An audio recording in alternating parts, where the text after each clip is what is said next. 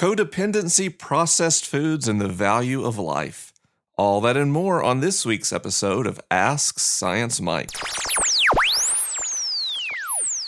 You got questions, he's got answers. Even though he may not understand, talk anyway. You got problems, he won't solve them. But until he's blue in the face. Science, faith, and life. Welcome to Ask Science Mike, the weekly podcast where I answer your questions about science, faith, and life. Lots and lots going on this week as we not only start ticket sales for the Liturgist Gathering, but also go on tour with Gungor for the One Wild Life Tour. I'll talk about all of that at the end of the show, but for now, we're going to answer some questions. So let's get it started.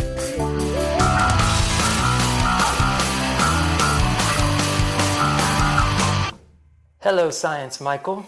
It seems to be a core component of the Christian faith is valuing life. And I love people. I really do try to give of myself to people and uphold life in a number of ways. Uh, but at the same time, I sometimes get confused on why. Uh, issues like global warming or other things that seem very set on preserving the human race, which I'm not opposed to preserving the human race, but sometimes I do question why or what does it matter if we continue to exist as a species or not. I particularly like this question because it starts off as seemingly like it's headed for sort of a really pragmatic, scientific discussion of why people value life, but it instead like veers off into total philosophical ideas of merit and worth. Like, why does it matter if the human race continues? Like, so I think we would all agree we humans are huge fans of human life. But, you know, I don't think it's always been that way. We've had this expanding notion of shared values and shared humanity that's been going on for quite some time. The earliest humans were most concerned with their given tribe, and they were in frequent intertribal, intergroup conflict. Uh, as we entered into city states and nations, our conflicts grew in scale, in scope, in tenacity. Uh, we invented genocide. And we've actually had a period relatively recently in human history where we've gotten less violent and where there seems to be a greater appreciation for the merit of all human life. Now, do not hear me as saying that we have complete regard for human life. I think white supremacist structures in America, racist systems across the globe, the disparities between rich and poor, income inequality, health inequality, and we still have a great deal of violence, both personal violence as well as societal violence, state versus state or intrastate conflict. I am no means painting some heroic, perfect picture of human life, but I would say, as a trend, I think Steven Pinker is more correct than not when he says that we are facing a global decline in violence and a, a greater appreciation for life. I mean, if you just go back a few hundred years ago, uh, people boiled cats in oil at social gatherings for fun, an idea most of us would find aberrant today. Now, biologically, those people were remarkably similar to us. They had very similar brains, very similar brain capacity. So, what's the difference? And a huge part of that difference is culturalization. Our cultures are conditioning us, training us to value life more, and composing ever larger pictures of what it means to all be part of one tribe. I'd love to see a day where the vast majority of humans considered as their tribe all other humans. Uh, now, this begins to look into deeper issues. Why do we value human life more than other species? Why is it basically okay for dolphins to be caught in nets as we fish, uh, but it's a it's a huge crime if a human is? These are interesting questions. But when we get down to it, what what does that merit come from in the first place, other than a place of being self-serving, right? Why is human life important? Well, one, I think life has to be honored for its rarity. By the way, I am skipping over Christian arguments here. I'm assuming you've heard Christian arguments for the value of life that we are created and loved by God.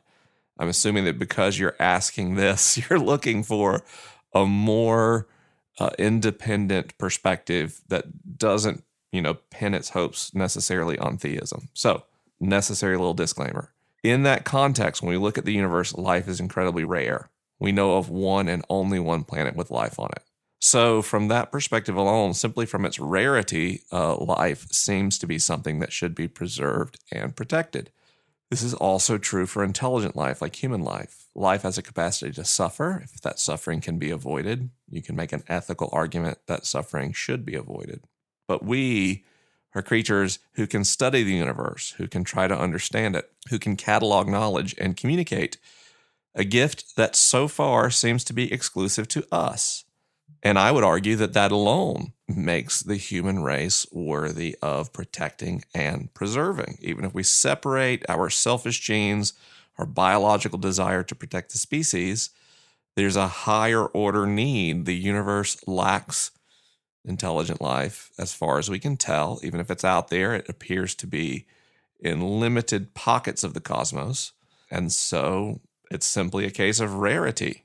What if, what if we are the only intelligent species in the history of the universe? What if on every other planet that harbors life, it's more akin to microbial life or more primitive organisms? What if we're the only thinking species in the known universe? What if we're the only thinking species in the entire spatial universe? Now, that seems unlikely to me. But today, we don't have any evidence to the contrary. I think protecting and preserving human life should be one of the primary moral goals of human society. I think that's why we should invest heavily in things that don't seem to pay off immediately, like space travel and colonizing other planets, to have a backup plan in case the Earth is struck by an asteroid or some other calamity occurs. It's why I think working so hard against climate change is essential because ultimately rapid anthropomorphic climate change may pose an existential threat to civilization, and because of that, may threaten the very fabric of human life. Don't get me wrong, the Earth will be fine. We lack the capabilities to harm a planet. It's only the thin biofilm on its surface that is so essential to us that we also have the capacity to harm. Personally, I think this capacity to wonder why and to create is what Genesis is talking about when it says that we are made in the image of God. We have the ability to make decisions, to create, to destroy with intent. It's something that only happens at this scale with humanity that we know of.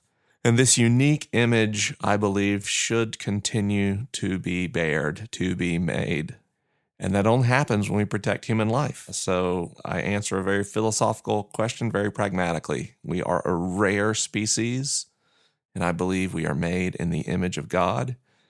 And because of those two things, I believe our race, our species, should be preserved.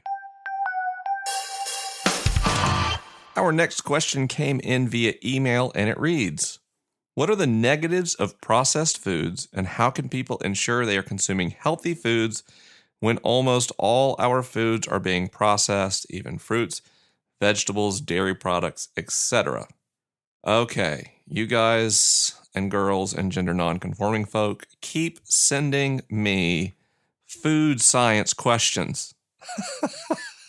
and I hate answering food science questions because every time nutritional science has like the the seemingly consensus answer to food problems, we figure out we were wrong in some substantial way. I'll give you an example.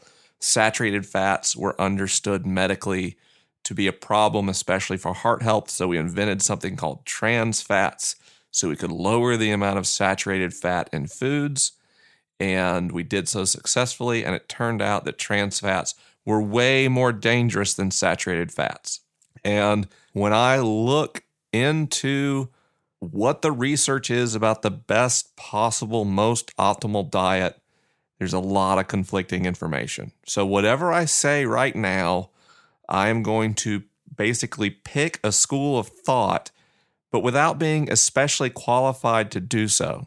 So, feel free to send in your citing references that disagree with what I'm going to say. It's totally cool. Uh, I realize I'm going to stay within the bounds of accepted science here. I'm not going to go anywhere fringe. Uh, but the there's a lot of disagreement in mainstream science about what's optimal in terms of diet. There just is. I think this is largely because there's such a variation in not only genetic composition and our biochemistry, but also in our individual activity levels and circumstances. I think some diets are uh, better suited to people with different health conditions, different genetic predispositions, and different activity levels. So I'm going to try to split the difference with my limited understanding and give you the best I understand. Processed foods are not necessarily bad. For example, adding vitamin D to milk isn't the end of the world. People need vitamin D. And so that's technically processed foods. Now, some people would say, but you shouldn't have any dairy. I get it. There are there are complications with dairy. But my, my ultimate point is processing a food does not necessarily make that food less healthy. Why people offer the guideline of avoiding processed foods is foods that um, remain closer to their more natural state tend to be better for us. And there's no absolute here. Uh, you could eat, you know, raw pork belly or, or get a, you know, fresh butchered pork belly and just eat pork belly three meals a day, and it's going to be terrible for your health even though that's not processed food, because you're going to consume way too much fat, right? So when you think about things like this, think guidelines. And when people say avoid processed foods who aren't quacks, here's what they mean watch out for foods that have a lot of added salt, a lot of added fats, especially trans fats, and a lot of added sugars or sweeteners. And those tend to be very present in the foods we consume that come in boxes and come in frozen containers. Uh, now, not all processed foods, again, are equally bad. Canned vegetables, their main sin tends to be a lot of salt. And if you rinse them with water, for example, right before you eat them, you're going to cut 40% of that salt back out. But our brains love salts and fats and sugars. We crave them. They actually activate our brain's pleasure centers when we eat them because we developed, we evolved in environments where calories were scarce. So when you came upon an animal that was fatty, that your tribe managed to take down on the hunt, it behooved you to eat as much as you possibly could, as long as you possibly could, because you didn't know when you would eat again. Same thing with sweet foods. These are signals, chemical signals of foods that are calorically dense. But today, we can get calories whenever we want, in whatever quantity we want, unless you're below the poverty line, then your type of calorie you have to be much more selective about. And we don't have to expend a lot of effort. We're very sedentary, and that's why these foods suddenly have turned bad. There's a bit of research about that actually about supernormal stimuli, the way animal brains can be hijacked by artificial constructs that are more real than real. For example, if you make a wooden bird eggs that are a brighter blue than a natural bird's egg, a mother bird will favor those fake eggs over real eggs, even though that is harmful to her species' outcome. So it is with us and processed foods. So, how do you know which processed foods are worse? Watch out for foods that have added sugars, and that definitely includes you know, things like high fructose corn syrup or anything ending with OS, OSE on the label. Things that have a lot of added fat, especially trans fat, that's going to be on the label, and a lot of sodium. Those are those are signals. I've heard some nutritionists say you want to watch out for foods that have more than five ingredients on the label. I could totally go to a grocery store and find you something healthy with more than five ingredients on the label, but that's just a point of caution to look out for. Another thing to look for is the glycemic index of food. This is something diabetics have to be aware of. It's basically how fast the carbohydrates in the food will break down into sugars in your bloodstream so that when you have more uh, complex carbs, uh, fewer processed carbs, fewer simple carbs, things like um, whole grains instead of bleached flour, things like natural rice instead of white rice. Any of those things are going to give you a better glycemic index, and you're going to trend towards healthier foods. Things with higher fiber make you feel longer. It's all about salts, fats, sugars, salts, fats, sugars, salts, fats, sugars, as far as I can tell. Now, some people tell you you shouldn't eat any carbs and all meat is great for you, uh, or, or eating primarily meats is great for you. Other people say you should eat primarily fruit, fruits and vegetables and very sparing amounts of meat. Personally, I think that second one's better for the planet uh, and seems to be relatively good for people. Less meat, more fruits and way more veggies seems to work pretty well for most people. It's a more expensive way to eat, though. I don't deny it. Uh, but again, when you hear things like this, processed foods are bad. Someone's taking a valid guideline based in science and it's getting oversimplified and hyped up in the news cycle. And the answer is a bit more nuanced than that. I'm going to include uh, two links in this week's uh, show notes on this question that will help you make these kind of food choices and know what to look out uh, for on the label. And I've also got a really cool comic that explains supernormal stimuli. It is one of my favorite things on the internet. Again, you can get that on the show notes at AskScienceMike.com. Our next question also came in via email and it reads I feel like I often retreat to passive aggressive or joking behavior when in conflict. I know this is detrimental to positive conflict resolution, but it almost feels like a built in response mechanism of mine. I hate it. Is there any science behind this? Mike, thanks for all your work. It's helped me tremendously in my faith journey more than you'll ever know. Brandon.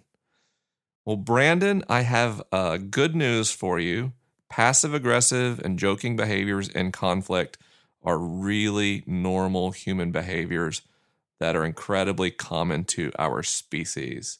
Here's why it gives you control and distance, it gives you control of the situation. Historically, our species has used violence as at least one ingredient in conflict.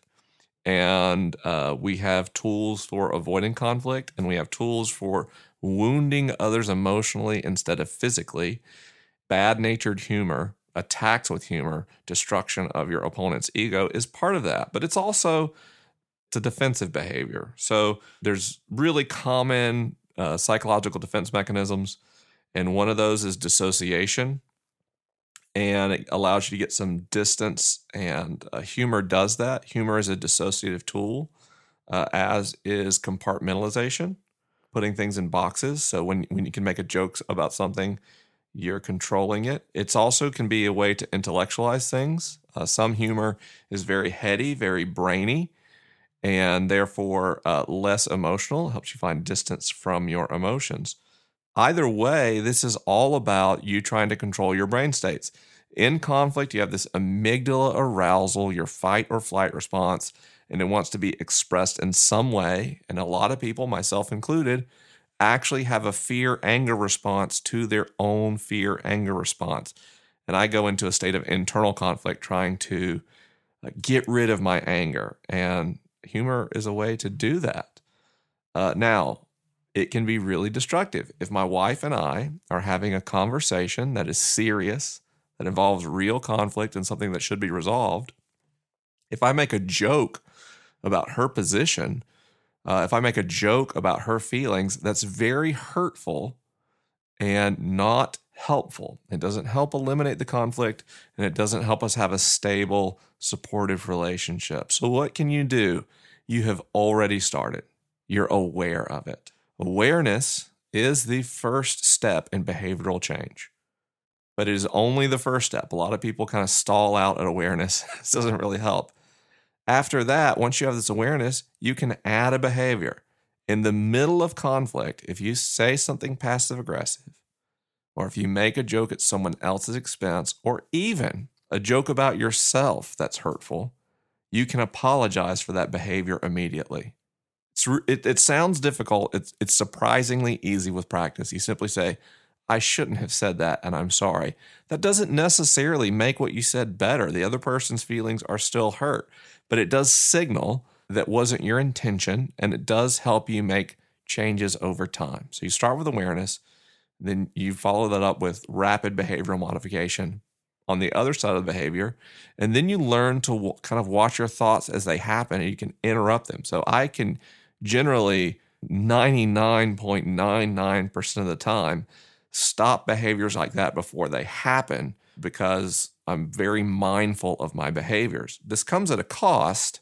I'm not a terribly visceral person. People can describe me as cerebral because I'm always standing a step back, observing my thoughts. I'm not saying it's perfect, but if it matters to you how you handle yourself in conflict, employing and practicing with some mindfulness, and that could be selective, you can intentionally become mindful during conflict, can help you change those behaviors through awareness, behavioral change, and even cognitive behavioral therapy.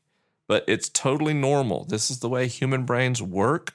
When you enter into a state of conflict, your prefrontal cortex kind of chills out, your amygdala takes over, and it's fight or flight. You are no longer trying to come to some consensus. You're no longer trying to resolve an issue um, peacefully. You're trying to either win or defend yourself. That's what your amygdala does which also means, forgive me for rambling a little, but it also means that intentionally stopping to quiet yourself, to cool down, maybe with some controlled breathing exercises, maybe with some moments of silence, to diffuse that amygdala activation can help the more reasonable parts of your brain step forward and have more control over your behavior. Uh, whatever you try, give yourself a pat on the back. You're aware of a problem in your life that affects others that you want to change. And I think we could all use a little more of that, especially in this election cycle. Wow. Hi, Science Mike. This is Greg Best. I've recently read a book called Healing the Shame That Binds You by John Bradshaw, who is a psychotherapist. I'm really fascinated by his study of shame and its link with codependency and how that affects well, probably all of us in some way. I'd love to hear your thoughts on the science behind codependency. Thank you so much. So here's how I make Ask Science Mike. a friend of mine who I've met through the show named Andrew Galucki picks out questions, and then when we have time on my travel schedule, we put those on Patreon, and the people who listen to the show pick the questions that make it on the air and I usually read the questions the day before I record the show. And then right before I record the show, I'll make a, a three to five bullet point outline of each question, just freehand. And then I'll, after I've done that for all four questions, I go back and fact check my answers. And this week, I'm really glad I do that last part because my innate understanding of where codependency comes from was way off. so uh, I'm leaning heavily on the work of uh, Dr. Dayton, who's a clinical psychologist, uh, and I've come across a couple of his pieces. Basically, what he has to say is far more interesting and insightful than what I was going to say. Uh, so let's start with like kind of what codependency is. And codependency is a hyper awareness of the feelings of others to the point where other people's feelings are how you identify your own. Uh, a joke that I've read in this piece that I'll have linked in the show notes on AskScienceMike.com is a codependent is someone who gets someone else a sweater when they're cold. Right? That's kind of the thing. I've known a couple of truly wonderful but lost codependent people, and they are overwhelmingly concerned with your well being because it's the only way they know how to show concern for themselves is to, to get other people to care for them since they're unable to. This condition appears to be associated with frequent emotional trauma, especially in your developmental years. So, if someone around you is having an extreme emotional outburst, uh, our natural response is to kind of clam up. We get a sort of paralysis in the left temporal lobe. Uh, it's very difficult to speak, and some people literally freeze like a deer in headlights. But all the while, the right temporal lobe and structures in the right brain that are responsible for emotional awareness of our environment go into overdrive. So we're simultaneously powerless while ascertaining the actions of feelings of others. That is my natural response to displays of anger or aggression. I clam up and I freeze and I become very aware of how the person is feeling. If that cycle is repeated enough times, you'll find that people become codependent. And that means their right brain, their emotional scanning faculty and facilities are on all the time in an attempt to prevent others from having the kind of outbursts that paralyze them.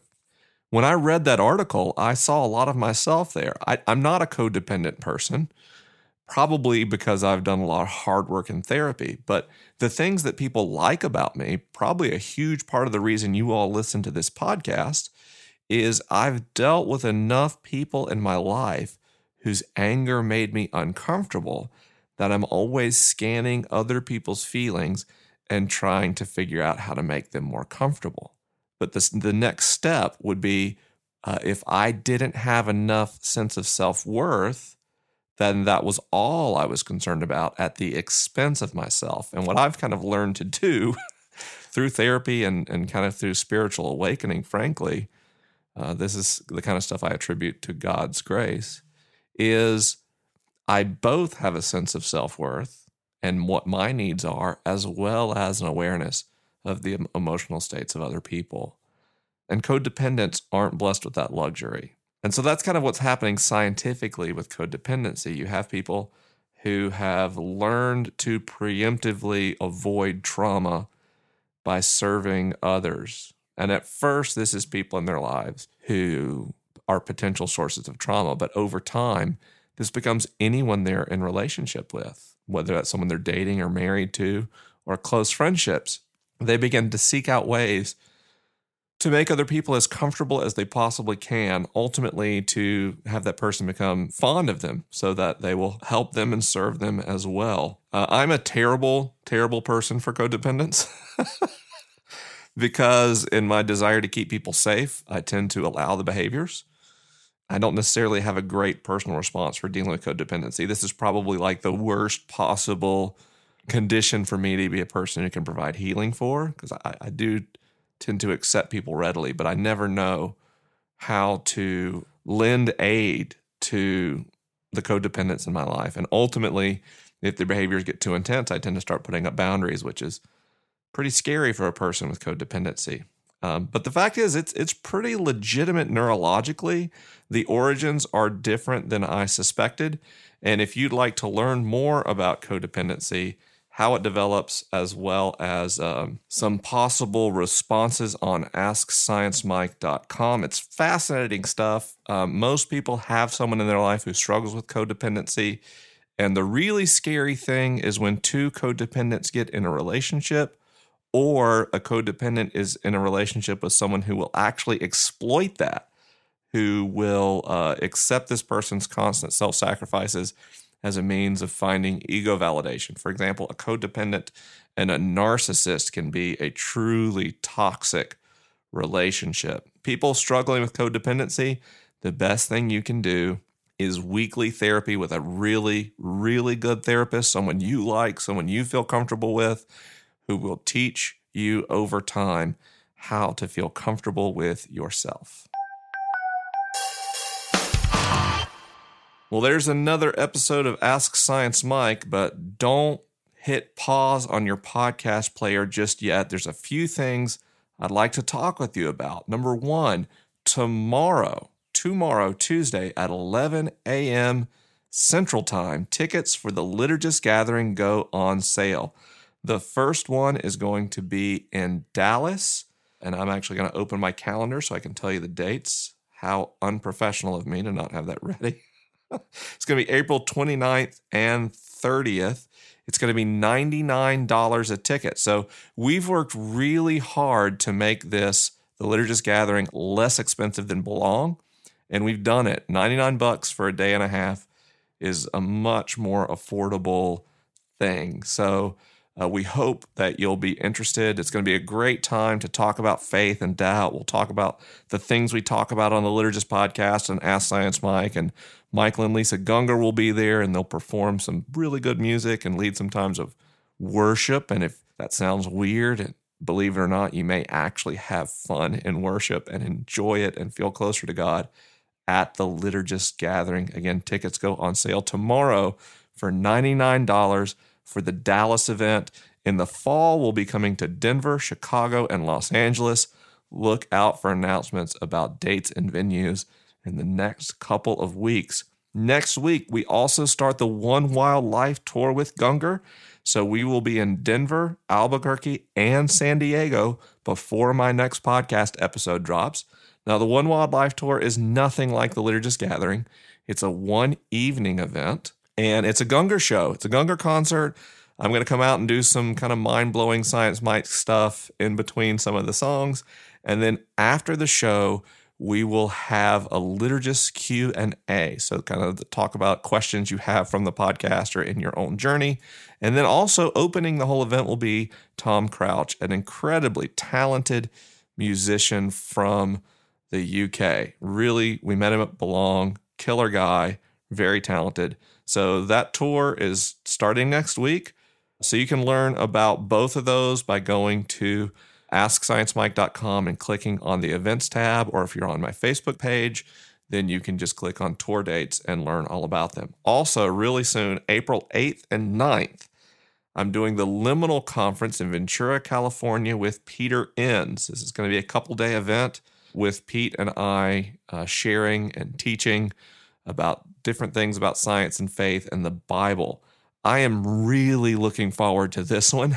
uh, if you follow me at all, you know that Peter Enns is probably the most influential person in how I approach the scriptures. And I am so honored to be doing this event with him and so thankful to the Ventura Vineyard Church for putting this on and pulling it off. So if you'd like to join us at that conference, again, just go to AskScienceMike.com, click on events. You can get more information along with the other bazillion events I have coming up uh, this spring and summer. I'd like to have more of those events as we move into the year. It's pretty packed. I am launching the book in this fall, and there'll be a book tour and more news about that a little later in the year. But I do have a few spots left, especially in the late winter. So if you've been thinking about bringing me to your church or college or conference, uh, just go to AskScienceMike.com and click the Book Mike button. And my good friend Jim Chafee and Chafee Management will get back with you. And there's lots of options to make that happen. I'd love to come see you. That's absolutely my favorite thing that I do. Now, in terms of the show, man, thank you, patrons on Patreon, for supporting the show financially. If you'd like to join these folks, one to five dollars a month is life changing for me. I mean that one dollar to five dollars a month is life changing to me. I'm a professional podcaster, so patron donations are the way I want to have that happen. Because if I'm going to be beholden to anyone, I want it to be the listeners of this program. Uh, so if you can throw me a buck or five, I really appreciate it. If not, there are other ways you can help this show grow.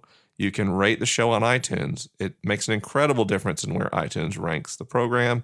You can share an episode on social media with your friends, or you can ask a question. If you go to AskScienceMike.com, there is a form down at the bottom where you can type a question or you can actually record a voice question. That's how you hear people's voices on the show.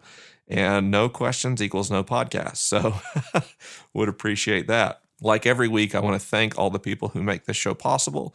I am maybe the least involved. So, not only do the patrons make the show financially viable, they also help pick the questions. Andrew Galucki does our pre production work. Our producer is Gregg Nordin, and our theme song is by Jeb Bodiford. Thank you for listening. I look forward to seeing you every week, and I'll see you next week ish. I'm a little worried about how I'm going to record the show on the road what the schedule is going to look like, what the sound quality is going to look like, since I will be in a van with uh, the folks in Gungor most of the day, every day. But uh, hopefully, I'll see you next week, same time, same channel in iTunes.